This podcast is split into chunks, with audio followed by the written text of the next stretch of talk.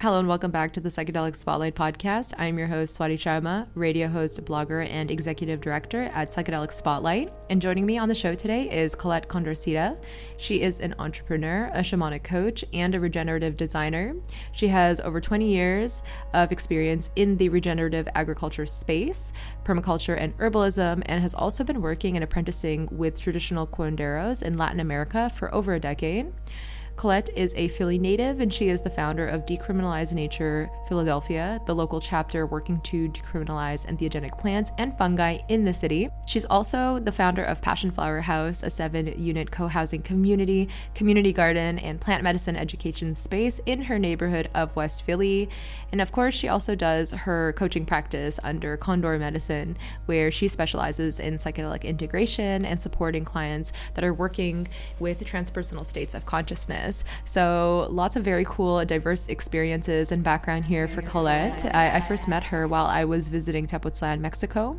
And uh, there I learned a little bit about her work as a shamanic coach and her work within the permaculture area. So, in this podcast, we actually dive into a little bit of her background working with plant medicines and indigenous groups in Central America and South America. And we talk a little bit about her psychedelic work and how that is also intrinsically aligned with her work in the permaculture area and uh, about a few of her projects in that capacity as well.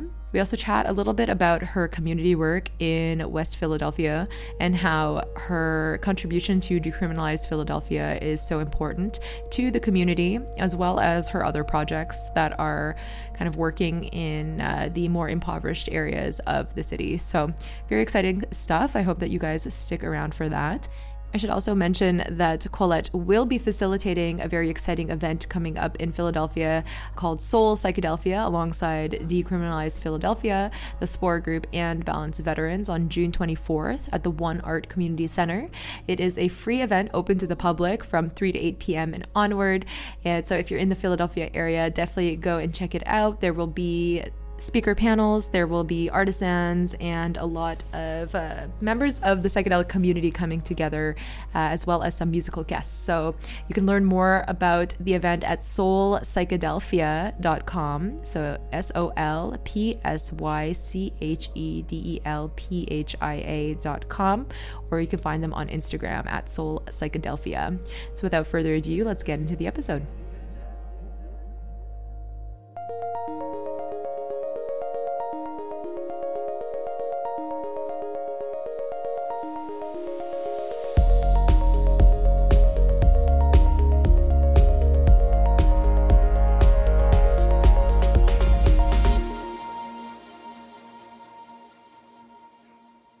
Hey, how's it going, Colette? Hi, Swati. I'm doing great. How are you? I'm good. Thanks. Thanks for joining me today on the podcast. I was really looking forward to to connect with you again and chatting a little bit about some of your work. Thank you so much. It's so it's so great to be here with you. Awesome. Um, yeah. So, uh, how have things been going for you lately? What have you been kind of focusing your work on at the moment? Well, um, so you know we have this big event coming up for Decrim Nature Philadelphia on June 24th. So we've been putting things together pretty quickly for this for this event. So definitely been putting a lot of time and energy for that.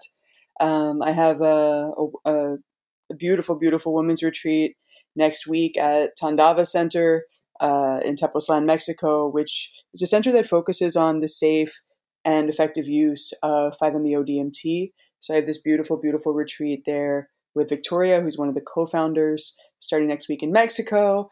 And I'm also working on a really big project in Costa Rica. Uh, I was just briefly explaining that uh, to you yesterday, working on a really interesting concept that I, I can't speak too much about. We're going to be releasing uh, the project in a few months, but really just in, this very interesting metaverse project that's integrating the, the sort of psycho spiritual, practical aspects of land tenure and um, a really cool real estate development project and community project. So, uh, some really, really cool things going on. Mm-hmm. That sounds amazing. I mean, you have a lot of varied experience, I think, not only with plant medicine, just with kind of um, permaculture and other areas in general. So it's really cool to be able to see how you're able to fuse some of that work together. Um, I know that you have also spent a lot of time working with Indigenous communities in the past. So uh, maybe we can start from the top with uh, some of your work uh, in the plant medicine space uh, and with Indigenous communities.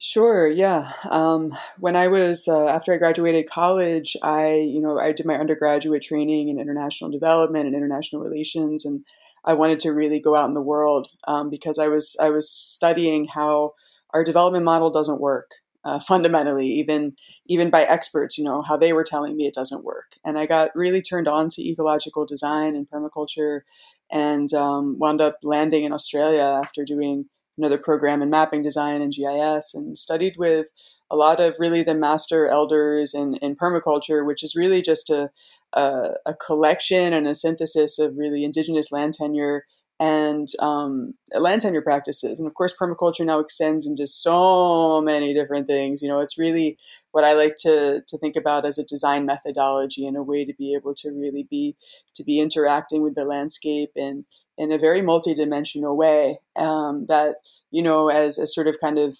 generalizing of course but thinking about this sort of indigenous mind of how indigenous people have connected with the land in a practical way and being able to support themselves and being able to protect it and take care of it because they're so directly connected to the land. And then also the the really the spiritual and the the psycho spiritual aspects of of being in a deep relationship a deep physical uh, emotional, spiritual relationship with nature, um, and of course our individuality in nature. And so wound up um, being in you know Southeast Asia for some years, working with uh, indigenous communities there. Um, helping them with learning about regenerative agriculture and working with a lot of minority groups, indigenous minority groups from Burma, who were um, using regenerative agriculture as an act of resistance for the Burmese junta um, coming over to Thailand to you know train in secrecy to be able to go and to to work and to um, to share those resources with their community where the government was actively persecuting people by dismantling the connection that they have with land uh, without going too deeply into that.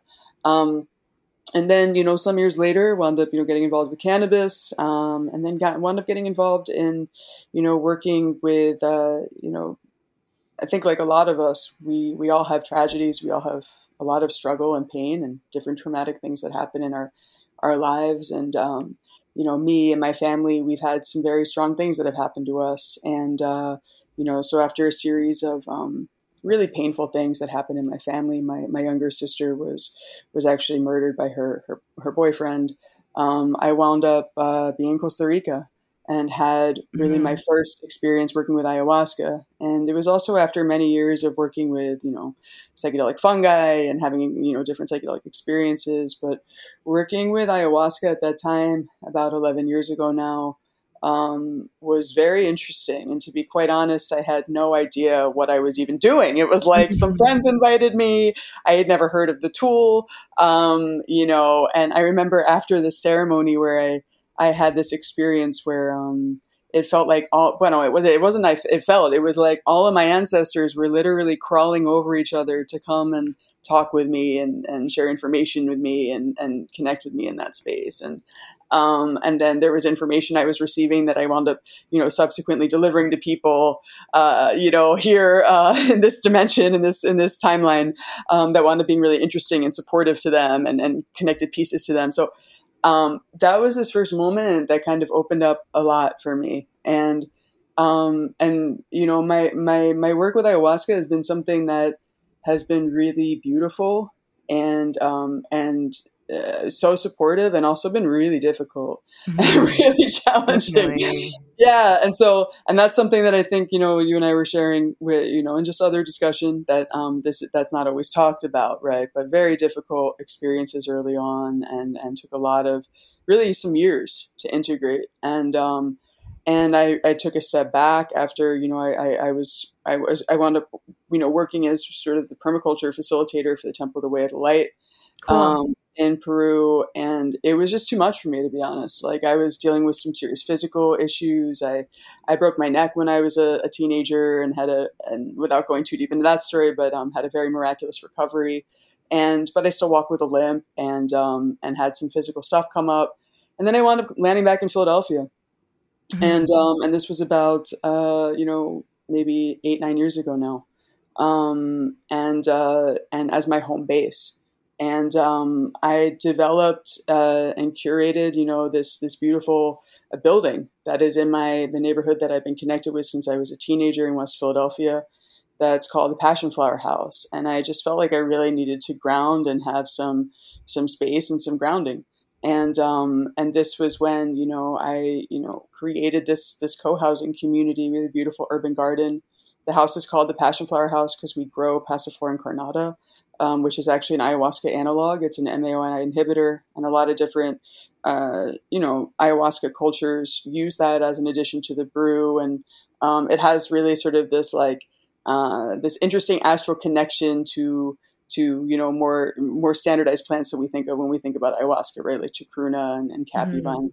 Um, but it, you could basically make a, you know a what, what, what would be called prairie huasca um, for those of you who are kind of interested in ethnobotany, where you combine um, Passiflora incarnata uh, and bundleweed, which is a mimosa uh, species plant that is a ground cover commonly used in the Midwest.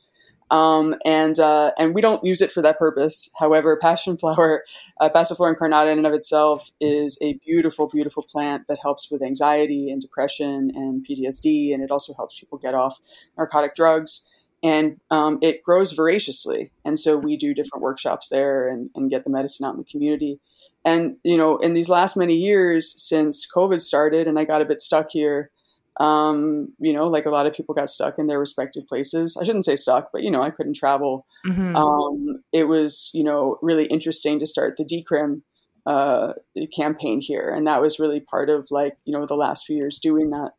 Um, you know, with with working with indigenous people in South America, maybe seven years ago now, I got really called back to start working with the medicine, and it worked in a really interesting way. How that happened and um, it's just opened up a lot of really, uh, really just my shamanic family. Um, you know, I work with work and study with two different lineages in Colombia, and then I also work with an individual named Don Alberto Arlecki, Yarlecki, mm-hmm. who is based in Mexico, who's a transpersonal psychotherapist and um, and a traditional ayahuasquero and uh, just really have become fascinated with this intersection of um, of science and shamanism. And I'm like doubling down on that endlessly right now.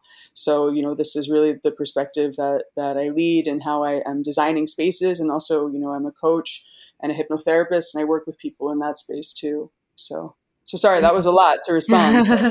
no, I, I knew that there would be a lot because I know how incredibly varied your experience is. And so I think it's really incredible that you've been able to kind of um, navigate through over the years and find ways to intertwine different areas, um, including, you know, permaculture, plant medicine, um, community building, just so many incredible initiatives. And now you're in this place where you're kind of taking that experience it sounds like and and moving forward to fuse the two together um, instead of keeping them kind of in their separate um, spaces. Yeah i mean right now it's it's something that i feel really really passionate about because i think that um, i think that we can when we can empower especially you know indigenous people in who are who are care you know most i mean really not just in south america right? I mean you know people that we can classify as quote unquote indigenous people are the primary protectors of natural land around the planet. And they're also the individuals that are that tend to be the poorest and the most persecuted by their respective governments, by yes. the extractive industries, by um, you know, I mean, just now in Colombia, I, I, hadn't been going back too much the last few years, and then I was there in December, and it's a it's a common thing there where um, you know, taitas or the, you know, really the curanderos, the traditional curanderos in the communities, um, or, you know, quote unquote shamans in the communities, um, get murdered because mm-hmm. they're oftentimes the, the protectors of land. They're the protectors of the, the, the spiritual connectivity of the land for the community. And, um, and, you know, so they're kind of the de facto environmental activists. Uh, and sometimes they're really activists, you know, and, and so even, you know, indigenous leaders, including tremendous amounts of environmental activists that may or may not be, you know, um, considered indigenous have been murdered in the last few years during COVID in Colombia because it was like everyone knew where they were. You know, there was lockdowns, they couldn't travel freely. And um, a Taita that I knew up in Sibundoy, who a good friend of mine worked for, um, he was murdered uh, you know, in the last many months, and just been communicating wow. with his family uh, about that, and just sharing my condolences, and just his beautiful mother, who is this very sweet um, Uh, they, you know, they call her like a mama, you know, like this very sweet mama, um, who's, you know, really just this matriarch of the community. Um, yeah. So these, these are really serious things. And it's always this interesting thing when like, you know, uh, for me, I'm, um, I'm a white presenting person. My family's from all over the place, including the Middle East. But you know, as a white person, um, you know, it's it's super important to me working with these tools to be able to think about how to be able to support those communities, and hope to be stepping into that deeper with with permaculture support specifically. And I've just started kind of starting some initiatives in in, in Putumayo around those things now. Mm-hmm. Yeah, I'm glad that you um, outlined that for us. I mean, I don't think that that's very common knowledge in, in terms of kind of how we view shamanic uh, practitioners and their communities and how that is also delicate and intertwined as well. Um, I think that in the psychedelic space, we kind of have this conception of people working with plant medicine in a traditional way as kind of being the all encompassing, you know, knowers, uh, and uh, they possess all of this incredibly sacred knowledge. And it's kind of difficult for us to see them as just members of their community operating in the day to day, you know, um, and that comes yeah. with very real challenges, I think. Uh, is there anything else that you would like to share that maybe you've experienced when spending time within those indigenous communities? That we might need to know? Yeah, I think it's just a matter of. Um, I, I think that's a really great way to, to frame that Swati, and I think that um, there's something for me that I was sharing with with my partner the other day that you know I grew up in a major city in the United States um, with parents who you know both worked like at an office every day, or or at least my mom did, and my dad worked at a warehouse. But you know, like kind of like living in this kind of lifestyle and there's just something very interesting about about that type of mind. And it's something that it doesn't just necessarily come with with like you know quote unquote indigenous people but i mean even like the the mind of individuals that like live in the campo for example like live in the countryside um, in in, de- in the developing world where people are really um, just really right where they are you know and are really directly connected with you know, just where they are. Maybe they don't even have, you know, they don't have cars, they don't necessarily have transportation. Their community is right there. Um, and their work is right there because they're primarily working with the land, or maybe they're doing handicrafts that are in that particular zone. Mm-hmm. So there's something for me that is really, really so interesting and fascinating that, you know, my mind is like I mean, just you know what I shared with you. I'm into all these different things, and I'm kind of always wanting to learn more. And it, and then there's something for me that that is so interesting about being with individuals that have a very completely different, um, really psychological, psycho-spiritual framework that has been so supportive to me and has felt so connected to me um, since you know this this injury I shared where you know I, I really almost died and it kind of opened up a lot of things for me and so it's, it's mm-hmm. something that I feel very very connected to the people that I know and work with um, in that way and it's uh, it's yeah so it's it's very it's very cool it's very cool mm-hmm. and I just really encourage people who are especially like on an ayahuasca path or on a path working with hikuri or peyote um, you know to be thinking about like how can we be supporting you know these communities with um, with you know of course like you go to a ceremony and you pay money that's a level of support. Um, but how can we be protecting these individuals from i mean extermination? Because that's still happening you know yeah. really. Like their land's getting taken from them. These you know where hikuri is growing in mexico and in the united states is in very very delicate ecosystems. And it's been a very contentious thing within the decrim community about this. And we could talk about that or, or not. but, um, you know, we, us as an organization in Philadelphia, we haven't gone super deep into that, but, you know, the main, the main, um, you know, national chapter has, and it's, it's challenging discussions, you know, it's like, but, you know, for me, I, I think the most important thing is helping people protect their land, know that they have legal resources, know that, you know, we, we can support them however that is in advocacy and protection. So trying to find those ways to do that. Mm-hmm. Yeah, no, that makes a lot of sense. I think that um, I think something that the individual is trying to navigate and understand is how can they help contribute to this cause overall if they don't necessarily have very close associations um, with these communities. Like, there's just such a gap, I think, there. And I'm curious to know your thoughts on how we can kind of work towards mm, kind of filling that gap and making sure that we're able to uh, contribute in the best way that we can uh, as individuals who are kind of interested in this type of healing? Yeah, it's a really good question because also too I recognize that you know not everyone, um, not everyone can like you know live the kind of life that I live, and there's and I love the life that I live, and it's also it can have its own challenges being being in different places and this and that, right? So, um, you know, there's the there's a lot of different projects that people can support.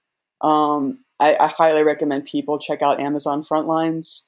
They're a really amazing organization um, that is, is really actively protecting a lot of people in Ecuador, doing political protection, um, helping, you know, really like getting people involved in, uh, in, in, in, suing the government and getting and getting active protections for the Waorani, uh, which are a huge indigenous group from deep forest communities in Ecuador, which are you know right over the border from from where you know I I study and work in Putumayo. Um, and then there's you know um, and and sometimes they they of course too work in Colombia. Um, the Magic Fund is uh, an organization run by Taita Juanito, Juanito Chindoy Chindoy, who is one of my teachers, and I studied with his family now for many many years. Um, and Juanito is you know really the most powerful Taita in, in Colombia. I mean, he's got a, a very large international following now um, compared to when I first started studying with him. And he's got a very beautiful retreat center that's located uh, closer to Bogota. Um, his brother is caretaking. Uh, we're talking six, seven hundred acres of land in the Amazon. Um, very, very beautiful forest, and um, they're using uh, that that organization to be able to. They have these indigenous um, run and and organized plant medicine trucks and uh, you know like all because these are when we're talking plant medicine we're not just talking psychedelic plant medicine right? We're talking you know these are botanical uh, students of nature that work with a tremendous variety of plants. I mean that's really you know the, the study of, of what it takes to be a traditional curandero is that i kind of like to frame the use of ayahuasca as a library that it's like the library that we go into to study all of the other plants and all the other interconnections that are going on in the forest. And that was why, for me, you know, um, having that background that I've had and really deep study and analysis of different uh, of different systems in nature, that it's why I love working with ayahuasca because that's like the the exact essence of how that tool works, right? So like they've developed these um, really cool projects to be able to like go out and and get people, you know, um, you know, herbal medicine care and to like and to support them with other healthcare needs as well. And um, you know, Juanito's really using his his access and his privilege that he's built, you know, as being really like a poor indigenous man and like having mm-hmm. now a lot of international um, access to to support a lot of really cool initiatives in Colombia. So I highly recommend people to check that out too. Mm, that's wonderful. Wow, that's so exciting. And um, I would love to use that information as a segue to kind of understand your uh, work with uh, permaculture and design and understanding how that kind of ties into the world of plant medicine and psychedelics and how the two are just kind of um, synergistically interchangeable and, and work with one another. Hmm, yeah. Well, something I can definitely speak to that you know, in those of you who are probably most of you who who are listening to this um, and have worked with psychedelic tools is that I think that a big part of how psychedelics work is that there is this process of interconnectivity and understanding how deeply interconnected we are to each other, to uh, nature, to uh, that we are nature, that we are part of nature, that we're part of a, an incredibly integrated, complex system, that there is no exclusion from how that how that system works. Right? It's like everything that we are doing is creating a, a series of um, of actions and reactions. Right? Mm-hmm. And I think that when we're really looking at a design methodology of nature, you know, the study of nature, and this is something that you know, Taita Juanito talks a lot about is that we're students of nature. And I really, really resonate with that concept because when we think about studying consciousness, in these ways that we do when we're working with psychedelic tools or really just psychedelic states, right? Like aside from like, okay, I'm taking a psychedelic, you know, we can enter into psychedelic states in so many different ways, right? That, you know, are coming out now more than ever, like breath work and, you know, fasting and, you know, like running 100 miles or, you know, like there's so many different ways to basically be entering into a, or hypnosis, you know, which is why I'm such a big fan of hypnosis. Like there's so many different ways to be able to really study these, these psychedelic states, right? Mm-hmm. So that's part of it. And then there's also like the other sort of ways that we can be directly interconnecting with plants and with soil and with the complex uh, interconnections that are working um, in the mineral realm, in the plant realm, in the fungal realm, in the soil food web realm, in the, you know, um, and it's not to say that someone needs to study all of these things in order to be able to, you know, really be a quote unquote good student of nature or to be able to be, um, you know, like a good student if they're working with a with a path of ayahuasca. However, I do think that having a direct relational framework with these modalities and really a, a permaculture um, approach. And again, permaculture is really a synthesis of indigenous um, technologies of land tenure, right? And it's just kind of like it's kind of like a word that I use for a lack of better word, but just kind of as a disclaimer for that. But like this is this is I think something that can really accentuate someone's path of healing and someone's path of understanding um, how they can be able to connect to different tools to support themselves. Because I love psychedelic tools, and also psychedelic tools are not always what I need to be using for myself personally or what you know when when people are coming to me and and are asking for me for support and guidance in in in their own you know experiences you know there's there's a subtlety there of the right tool for the right job you know and there's so many different tools in nature that we we can be working with and can have at our disposal.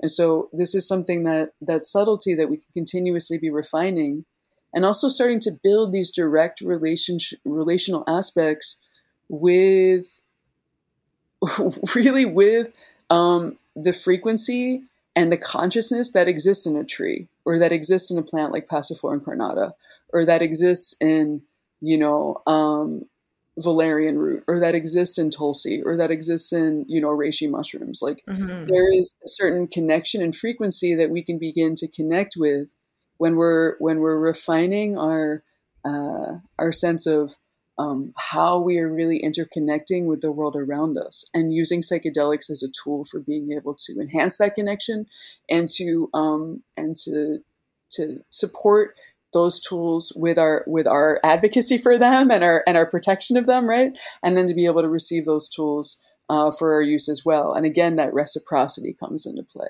and i think that that's kind of a really interesting way to to frame it and mm-hmm. really supportive way to frame it. Yeah, absolutely. Wow, that's really well said. Um, and I, I, I understand kind of the interconnections naturally and how that kind of um, works with the psychedelic medicines that are also natural for the most part. Even the compounds that are synthesized also came from natural products at one point. Um, exactly. So, so yeah, it's really all interconnected, and I don't think that there is one necessarily better than the other for this reason. Um, and, and, that's really exciting to hear.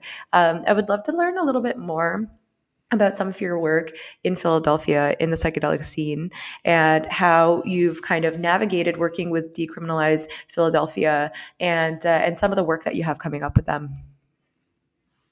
Yeah, thank you so much. So, um, before uh, you know, maybe the winter before COVID, I I had the um, the sense that you know we really needed to have our own decriminalized nature organization here in the city. And nobody was doing it. And nobody had started it. Nobody was talking about it that I knew.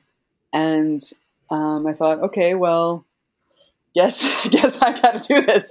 so, you know, um, you know, it's like, okay. So, so yeah, just really kind of easily started it um, and started the Instagram and got the URL and started all those different things. And, um, and really during the COVID time when it was like, okay, like I'm in Philly, let's start really getting the word out about these things because, you know, for for those of you who remember or don't remember, because of course the news cycle is really so fast, we forget things so quickly. But um, you know, here in Philadelphia during during COVID, we had really serious, um, really serious stuff come to come to pass. Uh, you know, there was really this this huge explosion of uh, people really being completely exhausted and fed up with uh, police brutality issues, um, with really just the, the the state that of how of how Black people are treated in this country as well as here in Philadelphia.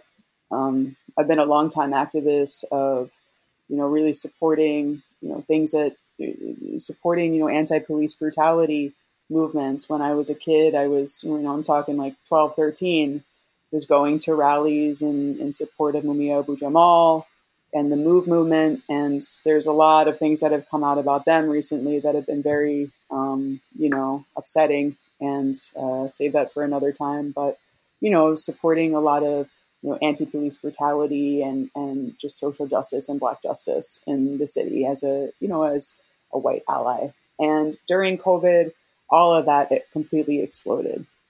Our violent crime rate completely exploded. Wow. We really, tra- we really tragically at my space in West Philly, when all of us were in the buildings, the first you know few months into COVID in the summertime, we had a man that was with his two children um, around the corner at our laundromat that you know my friend Jenny runs.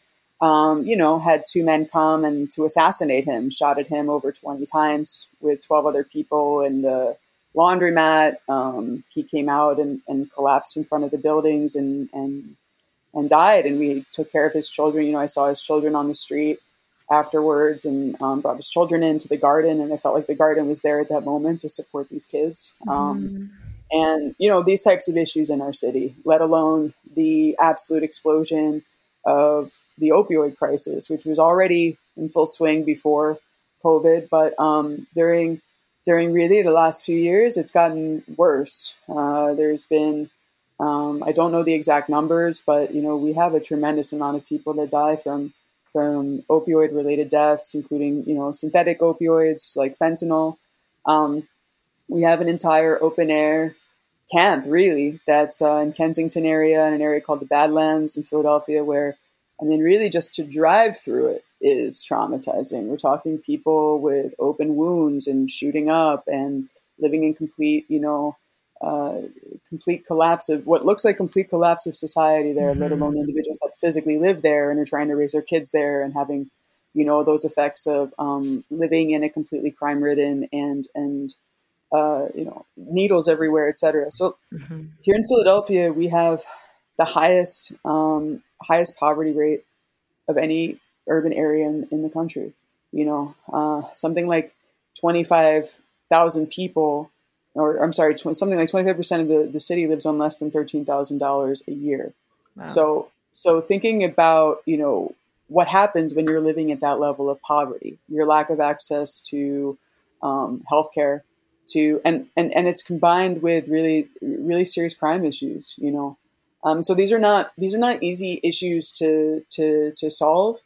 Um, however, you know, what what we really what, what's really become supportive and under in in for me and how I frame this is in looking at decriminalization is that sort of looking at all of the different social issues that I just shared, as well as the fact that we have individuals that are um, starting to really use psychedelics in our community that are you know selling them online that are um, having gatherings to use them. We have you know i know multiple individuals that are people of color that are doing that. And there's nothing wrong with that. If any if anything i think that that's you know something that we i want to be able to support and um, you know help protect those people. And also to be able to start creating um, spaces where we can we can really make sure that people are staying safe using these tools. And because i think that that's something that's coming up in the psychedelic movement in general right now that when things are hidden and they're quote unquote illegal and they have to kind of remain in the dark, then that's when um, bad things can happen. That's when people um, can be abused. That's when people can, you know, um, not, you know, have have contraindications that are happening. So, um, and and so part of this is is really being able to make safe spaces for people to be able to um, engage in supported community access with uh, with these with these tools that really don't function in any way in how we um, would classify drugs. Mm-hmm. You know, psychedelic entheogenic tools are not addictive. They're not. Um, they're overall very safe. Um, you know, there's there's of course uh, risks that can be associated with them, but there's risks associated with virtually doing everything. So, really, we're wanting to be able to make the space for people to have, uh, even after we decriminalize, it'll open the space for other organizations to come in to be able to allow for risk reduction resources and community integration resources and, and community ceremony resources. Um, and because of the state that so many people are living in in our city, um, who've really who are really living in entrenched cycles of trauma. You know, I mean, we're talking really, really serious trauma that people are navigating. I mean, this past year alone, it's like one thing you know when you hear about people who are uh, who are who are who are killed by gun violence. But we this past year alone, Swati, we had over two thousand people who were shot. You know, mm-hmm. like, and so every individual that's shot you know that's i mean are they paralyzed are do they have ptsd how much time do they have to miss from work how much time did their you know like there's all these other um, factors that go into how trauma is um, is not getting supported or alleviated in our community especially for people that don't have access to to really good medical systems.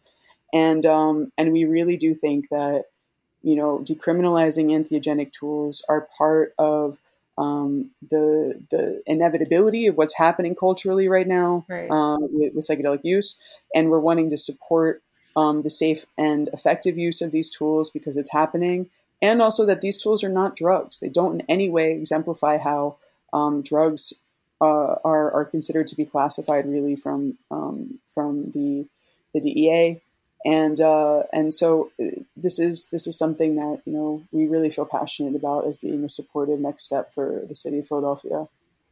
Mm, that's wonderful. And thank you for kind of laying that out. I think that um, when you kind of frame it in that way, where you're kind of uh, going over the current state of poverty in Philadelphia and how psychedelics can a- actually be used in those communities, it, it, it really kind of takes a bit of a different perspective than what we are consistently hearing in the headlines, you know, associated with kind of um, psychedelics are going to be used in clinical trials and then they will be available clinically. But uh, of course, those are so incredibly inaccessible at the moment.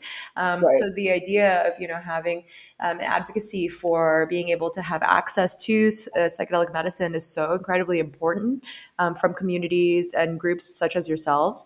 And uh, I'm really looking forward to seeing how that kind of transpires in, in Philadelphia and in other cities around the country and North America and the world, uh, let alone, you know, and see how that kind of works out because um, I think we need to kind of expand our, our understanding of what this type of healing will look like for people and, and how we can make sure that we have adequate resources to be able to handle that type of trauma and uh, those communities as well. Yeah, a hundred percent. And I think it's something that is not really talked about so much um, in the psychedelic community is, you know, just access and accessibility. You know, with um, with these things, and you know, I've I, I, definitely have a lot of privilege in my life, and you know, I, I I've been able to travel and to be able to you know, not be in this country and to go, um, you know, do have my study and my work and these different things with, with the, the tools I've, I've built a very deep relationship with. So this is something that, um, you know, again, just pulling things out of um, having things in a very confined, limited, um, very expensive, very, you know, it's it's sort of it, it's understanding how we can be able to open these things up and to make them more accessible and uh, and ultimately I think having you know less pressure on natural resources too because when things get decriminalized it allows people the ability the ability to cultivate their own very similarly to how right. it's worked with cannabis. And you know something that was interesting about cannabis actually um, being really being a leave it's like almost the opposite but like you know can the cannabis history in America um, that plant has gotten really protected uh, because there's so much genetic diversity of that plant. now, and there's so many. I mean, of course, like, but this is also too why we think that decriminalization with with entheogenic tools is the logical next step because that's what happened with cannabis. You know, it was like it started out in the cities where cities started decriminalizing, and then on the state level, and then the medical programs came in, and then having um, you know uh, better, and then legality, you know, legal legal access coming in over 21, and um, of course. Entheogens are very different than cannabis. You know, I'm not equating them as being, you know, in the same classification of things. However, um, I do think that this is the same model that we're working on, and just having a legalization model uh, is not is not supportive for everyone. Yes, I mean I, I should say medicalization.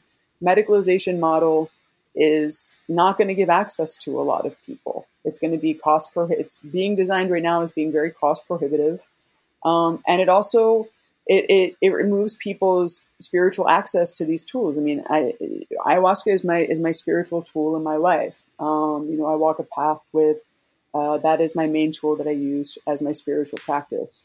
So you know, there's there's sort of a removal of um, you know how we're using these tools in these different ways. You know, um, so this is this is where we feel like we need to be putting our work and our effort in. Mm-hmm. Mm, that's great. That's that's really great work. Um, and yeah, keep me posted on how that's all going. Uh, looking forward to it.